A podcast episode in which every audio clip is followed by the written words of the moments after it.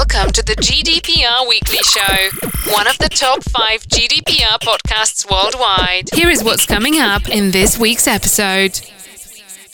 So, coming up in episode 111 of the GDPR Weekly Show, we have an update on the Blackbaud data breach. We then have news that H&M, the clothing retailer, has been fined for holding too much data about its employees. We then report a large data breach at Greater Manchester Police, and then a data breach at Kylie Jenner Cosmetics. We then have news that Basingstoke and Deane Borough Council has reported itself to the ICO for a data breach. And then we cross over to the continent where the Belgian DPA has gone to the CJEU to seek guidance on whether it can carry out its own GDPR action against Facebook for violations within Belgian territory rather than having to wait for the conclusion of the lengthy Irish investigation into Facebook. We then travel to South America and specifically to Brazil, which has now indicated that it's going to begin enforcement of LGPD, its equivalent to GDPR. And so we look at the correlation between LGPD and GDPR and what you need to do if you are inside or outside Brazil and dealing with Brazilian customers.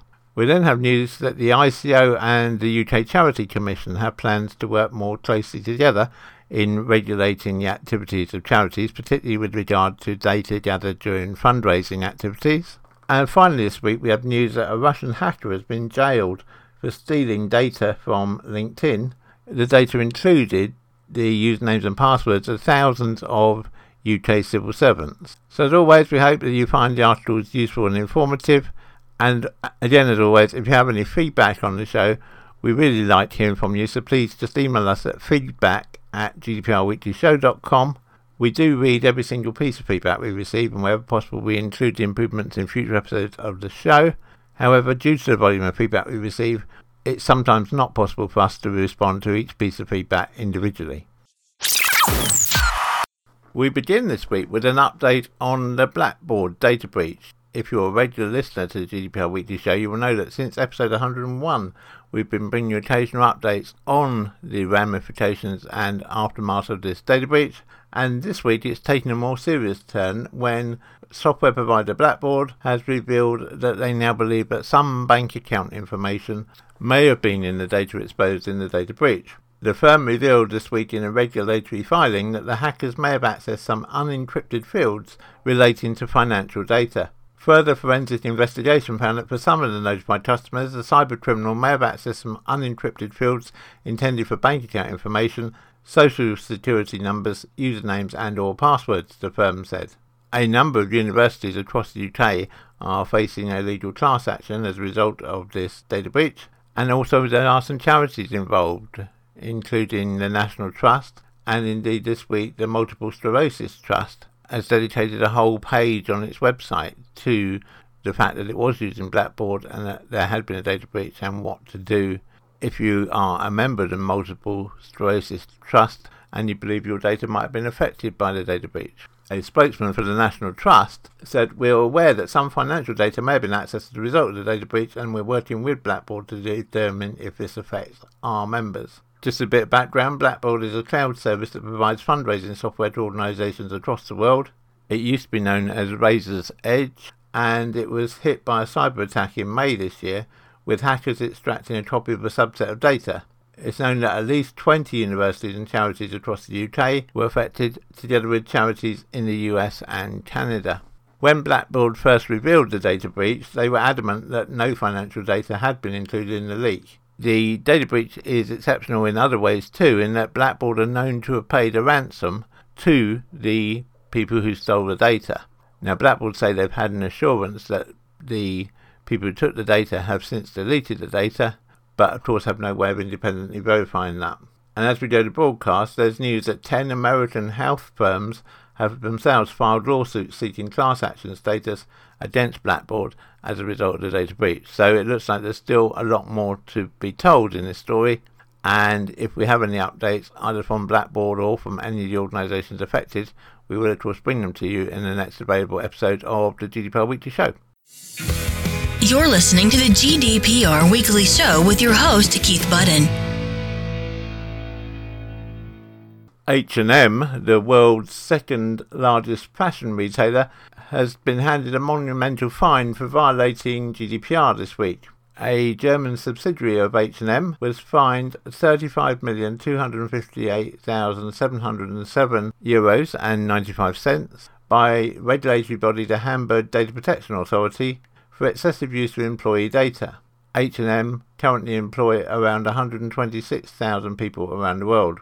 The fine imposed on H&M, Hennes and Mauritz online shop, AB & Co. KG, is the largest to be levied so far against the company for GDPR violations involving how employee data is handled.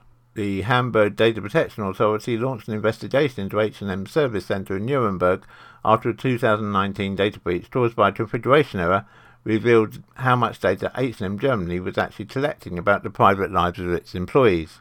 Investigators found that since at least 2014, H&M had been collecting and storing on its company network copious amounts of data concerning their employees' holiday experiences, family issues, religious beliefs, and symptoms of illness and diagnosis. All this data, it's understood, was collected during one-on-one conversations between employees and their supervisors and during welcome back talks held between employees and team leaders after an absence from work.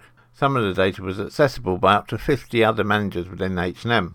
After evaluating 60 gigabytes of data and reviewing witness evidence and the company's internal procedures, the regulator ruled that the combination of collecting details about their private lives and recording of their activities led to a particularly intensive encroachment on employees' civil rights. H&M have subsequently apologised to all its employees. Today, the company confirmed that financial compensation will be given to everyone employed at the impacted company since May 2018, when GDPR became law. News of the financial penalty comes as H&M announced plans to close 250 of its stores globally. The company said the closures, scheduled to take place in 2021, are driven by customers showing a marked preference for shopping online, which of course has been accelerated by the COVID-19 pandemic. What's up, Mike? I'm fed up. I wish I had a new job. Have you tried Jubal? Jubal.org.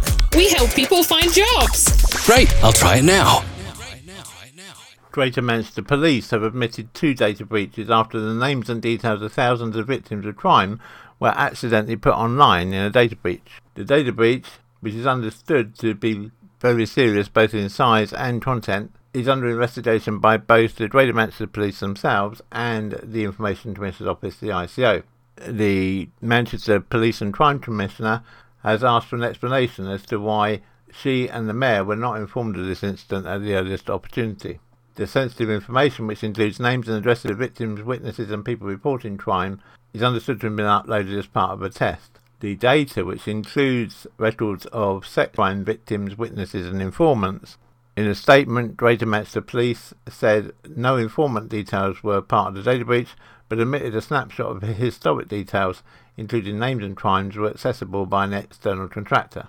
It is understood that the number of cases runs into thousands. Greater Manchester Police say that so far there's nothing to indicate the information has been accessed by anyone without permission. Victims of sexual crime are given the right to remain anonymous under the law.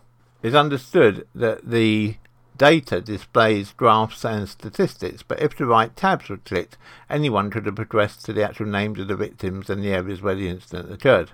It's understood that the data does not include any photographs or videos. Greater Manchester Police were keen to stress that this was a snapshot data set and that the breach did not mean that anyone could access the force's live computer system or access ongoing incidents or investigations. Assistant Chief Constable Chris Sykes said, We are aware of a possible data breach involving a limited data set of personal information which was used for testing purposes by our supplier.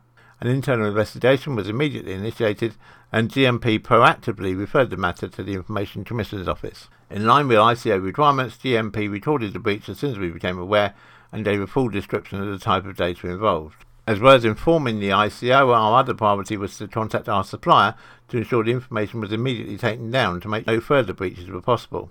Although any breach of data is a risk, I want to reassure the communities of Greater Manchester that the type of data available was limited personal data and did not include any detailed information on specific incidents or crimes. It also did not include any pictures, videos, or addresses. This was in no way a breach of our live operational system and was a snapshot of data that was being used on the test system. At this time, there are currently no indicators to suggest that this data has been viewed by anyone outside of authorised teams or that any other data has been extracted. The investigation is currently ongoing with both the ICO and GMP, and further reports will be issued to the ICO as appropriate.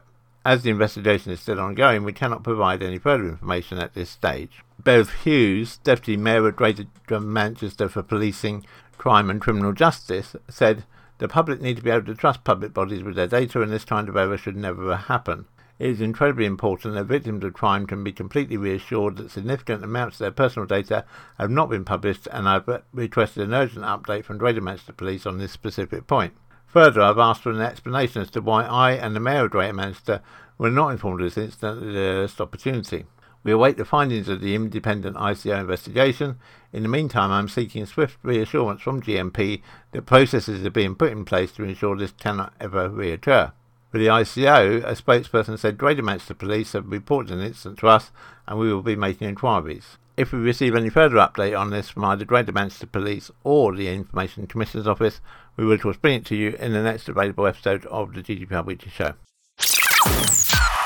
Kylie Jenner's makeup company has warned customers of a security breach compromising named addresses and the last four digits of their credit cards. The data breach has occurred as Kylie Jenner's makeup company used Shopify for their online e-commerce presence. And as we mentioned last week in the GDPR Weekly Show, a data breach by two of Shopify's own employees is known to have affected at least 100 merchants on its platform. In an email to its customers, Kylie Cosmetics said, Your trust is so important to us, and we wanted to let you know we're working diligently with Shopify to get additional information about this incident and their investigation response to this matter. Shopify have assured us that they have implemented additional controls designed to help prevent this type of incident from occurring in the future.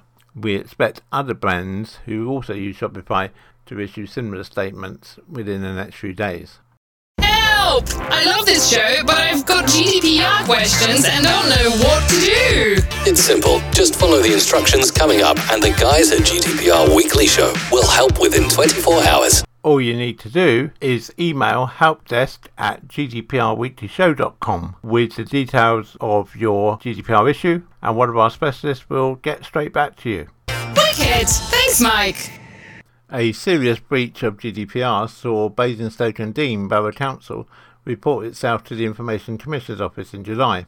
A SharePoint site featuring housing customer data intended just to be used by members of one team was accidentally shared to other council employees and elected councillors. Basingstoke Borough Council were forced to refer themselves to the ICO, who decided to take no further action. The day breach was revealed in a report to members of Basingstoke and Deane Audit and Accounts Committee on Monday, September 28th. Councillors were told by Anne Greaves, the head of legal at the authority, that the ICO praised the authority for their swift response to the breach. It was brought to the attention of the data protection officer by a member of staff who inadvertently accessed the site. Immediate action was taken to rectify the issue, and no customer data was available to anyone outside the council, the report said. It's good to see a council taking such proactive action and setting an example for others to follow here in the UK an indication that other data protection authorities across Europe are getting frustrated at the slow speed of progress that the Irish Data Commissioner is making into investigations into global IT companies like Facebook, who have their European headquarters in Ireland, came to light this week with news that the Belgian Data Protection Authority is taking a case to the Luxembourg based Court of Justice of the European Union, the CJEU, for permission for it to pursue action against Facebook for violations of the GDPR in its own territory. If the CJEU backs the Belgian authority, it could embolden other national agencies across the EU to take action against companies such as Google, Twitter, and Apple. Under GDPR and its one stop shop mechanism, the Irish Privacy Authority is the lead authority for Facebook, as Facebook's European headquarters are in Ireland. Google, Twitter, and Apple also have their European headquarters in Ireland. GDPR does, however, allow some leeway for other national privacy regulators to rule on violations limited to their own country, and this has already happened in France and Germany. The case coming before the CJEU on the 5th of October came after a Belgian court sought guidance on Facebook's challenge against the territorial competence of the Belgian regulators' bid to stop the company from tracking users in Belgium through cookies stored in Facebook's social plugin, regardless of whether they had a Facebook account or not. Facebook said there are merits to EU's rules in designating a lead supervisory authority for cross-border privacy issues. Jack Gilbert, Facebook Associate General Counsel, said in an email all businesses that operate across the EU are subject to GDPR can benefit from this one-stop shop mechanism. It allows companies of all sizes to understand their legal responsibilities and respond quickly to regulators. In response, the Belgian Data Authority said the issue was simple. The question is whether or not the one-stop shop mechanism under GDPR is exhaustive or it leaves some room for local data protection authorities such as the Belgian Data Protection Authority to enforce, in particular in bringing court proceedings before a national judge. The CJEU will also have to decide whether GDPR rules apply in this case, which dates back to 2015, before the EU framework was adopted in 2016, and of course way before it became into force in 2018. The Irish watchdog has opened cases into Facebook, Facebook owned Instagram and WhatsApp, as well as Twitter, Apple, Verizon Media, Microsoft owned LinkedIn, and US digital advertiser Quantcast. We will keep an eye on this court case in Belgium and as soon as a ruling is known, we will of course bring it to you in the next available episode of the GDPR Weekly Show. You're listening to the GDPR Weekly Show with your host, Keith Budden. Back on August the 14th, 2018, the Brazilian government approved the Brazilian General Data Protection Law known as Lei Geral de Proteção de Dados Pessoais. I apologise in advance if I didn't pronounce that correctly. Enforcement was set to begin on August the 15th, 2020, but then, due to COVID 19, was delayed till May 2021. However, the delay has now been shortened to December the 31st, 2020. But this delay was overturned by the Brazilian Senate, reversing to the original enforcement date, resulting in LGPD coming into effect very soon. Notwithstanding the immediacy of LGPD, penalties and sanctions for non-compliance provided therein will not be enforced until August the 1st, 2021. It's well known, I think, that LGPD is largely based on GDPR. So some of its articles and examples, which will probably be familiar to you if you're at all familiar with GDPR, is that it has extraterritorial scope, so it applies to organisations in Brazil as well as organisations that process personal data for the purpose of offering or supplying goods and services to individuals in Brazil. It has a relatively broad definition of personal data. Companies within Brazil or companies who trade with individuals in Brazil must appoint a DPO to be within the channel of communication between the financial controller, the data subjects, and data regulators. The company must have at least one of 10 lawful bases for processing, I'll go through those in a moment, and parental consent is required when processing personal data of a child under 12. Interestingly, processing for personal data for children under 18, so i.e. between 12 and 18, teenagers, is allowed but must be shown to be in the child's best interest. Again, like GDPR, data subjects have the right to request information about the data the company collects about them and what will happen if they do not grant consent to the controller to, in order to process their personal data. Data breach notifications must be actioned and must be reported to regulators within a reasonable time period. And exports of personal data from Brazil are only permitted if the level of protection can still be maintained, including through adequacy decisions, binding corporate rules, codes of conduct, or consent. Individuals have the right to be informed of the nature of the processing of their personal data. Individuals also have the right to access, correct, delete, anonymize, or obtain a portable copy of their personal data. So, as you see, it's very heavily based on GDPR. And just like GDPR, there are significant fines for violations, up to 2% of the organization's revenue in Brazil, capped at approximately 9.5 million US dollars. The introduction of LGPD is significant as Brazil is by far the largest market for software outsourcing in Latin America. So, what are these legal bases? Well, first one is upon owner's consent. Second one is in order to comply with a legal or regulatory obligation by the controller. Thirdly, under some circumstances by the public administration for the implementation of public policies. Fourthly, by survey organisations providing that the individualisation of personal data should be prevented. Fifthly, if necessary for the purpose of performance of a contract or preliminary proceedings related to a contract to which the owner is a party upon the owner's request. Sixthly, for the enforceability of rights in lawsuits, administrative proceedings or arbitration. Seventh, for the protection of the owner or third party's life and physical capability. Eighth, for healthcare exclusively by healthcare physicians, healthcare providers and sanitary authorities. Ninth, whenever it's necessary to serve legitimate interests of the controller and third parties, except when fundamental owners' rights for data protection prevail. Or tenth, for credit protection, including as provided in the specific legislation. So you see again an awful lot of similarities with GDPR. And again, like GDPR, LGPD does define a subset of personal data as sensitive data related to one's racial or ethnic origin, religious and political views, union, religion, philosophical or political affiliations, health, sexual or biometric or genetic data. And again, just like GDPR, consent under LGPD has to be voluntary. So if you are a company based in Brazil or you are a company who deals with people in Brazil, then you need to be doing the following. You, and you may already have done, of course, a good number of these for GDPR.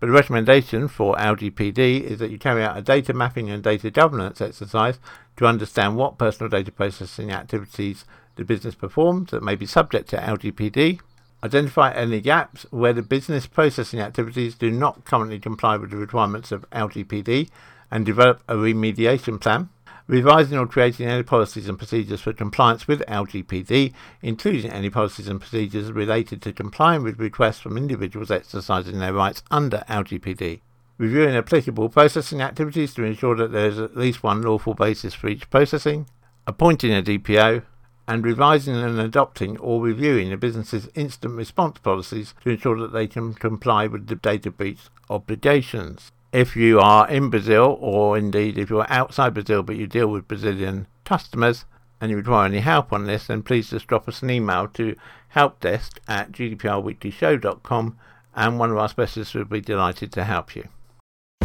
Help! I love this show, but I've got GDPR questions and don't know what to do. It's simple. Just follow the instructions coming up, and the guys at GDPR Weekly Show will help within 24 hours all you need to do is email helpdesk at gdprweeklyshow.com with the details of your GDPR issue, and one of our specialists will get straight back to you. Wicked! Thanks, Mike.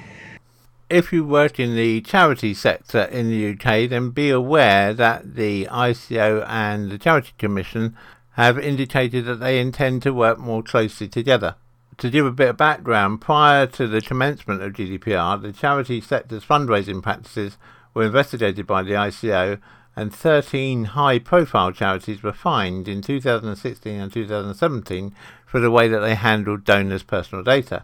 The ICO was particularly critical of how this information was collected and shared.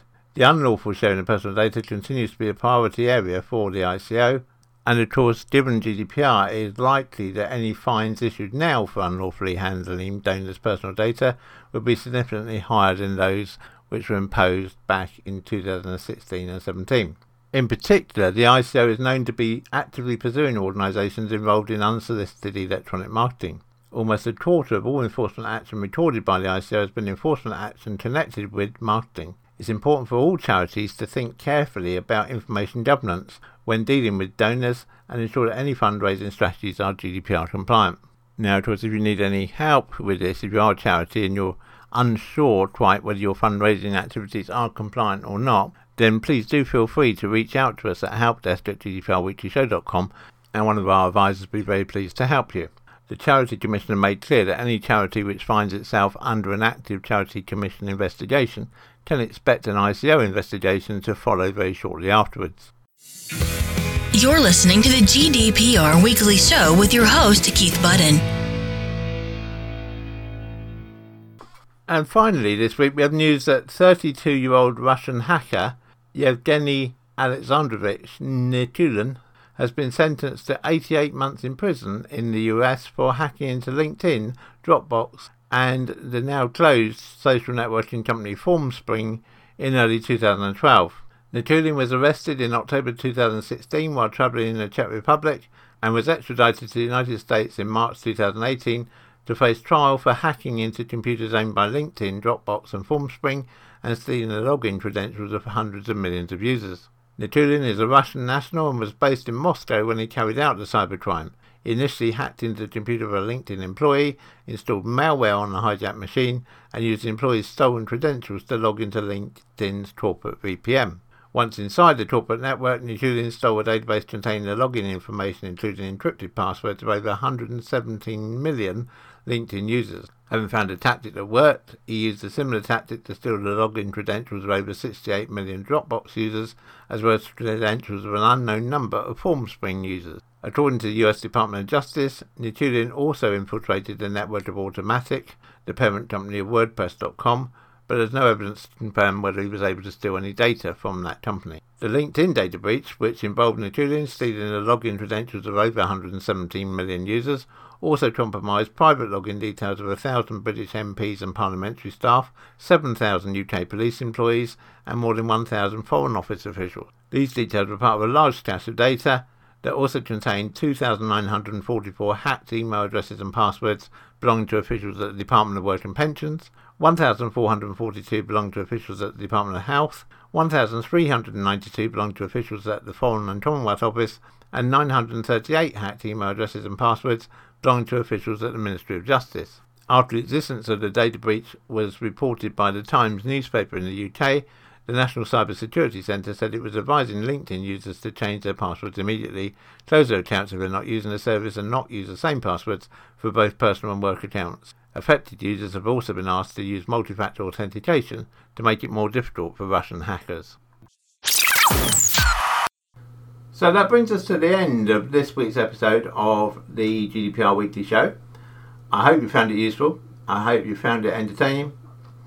Please do let me know. Let me have your feedback by sending an email to podcast at insurity.co.uk. You can find out more about us at Insurity at www.insurity.co.uk. And I look forward to speaking to you again, same time, same place, next week. Have a good week, everybody, and remember to keep your data safe. And cut. That's a wrap. The GDPR Weekly Show is an Insurity production. Follow us on Facebook at www.facebook.com slash Insurity. Until next time, bye bye.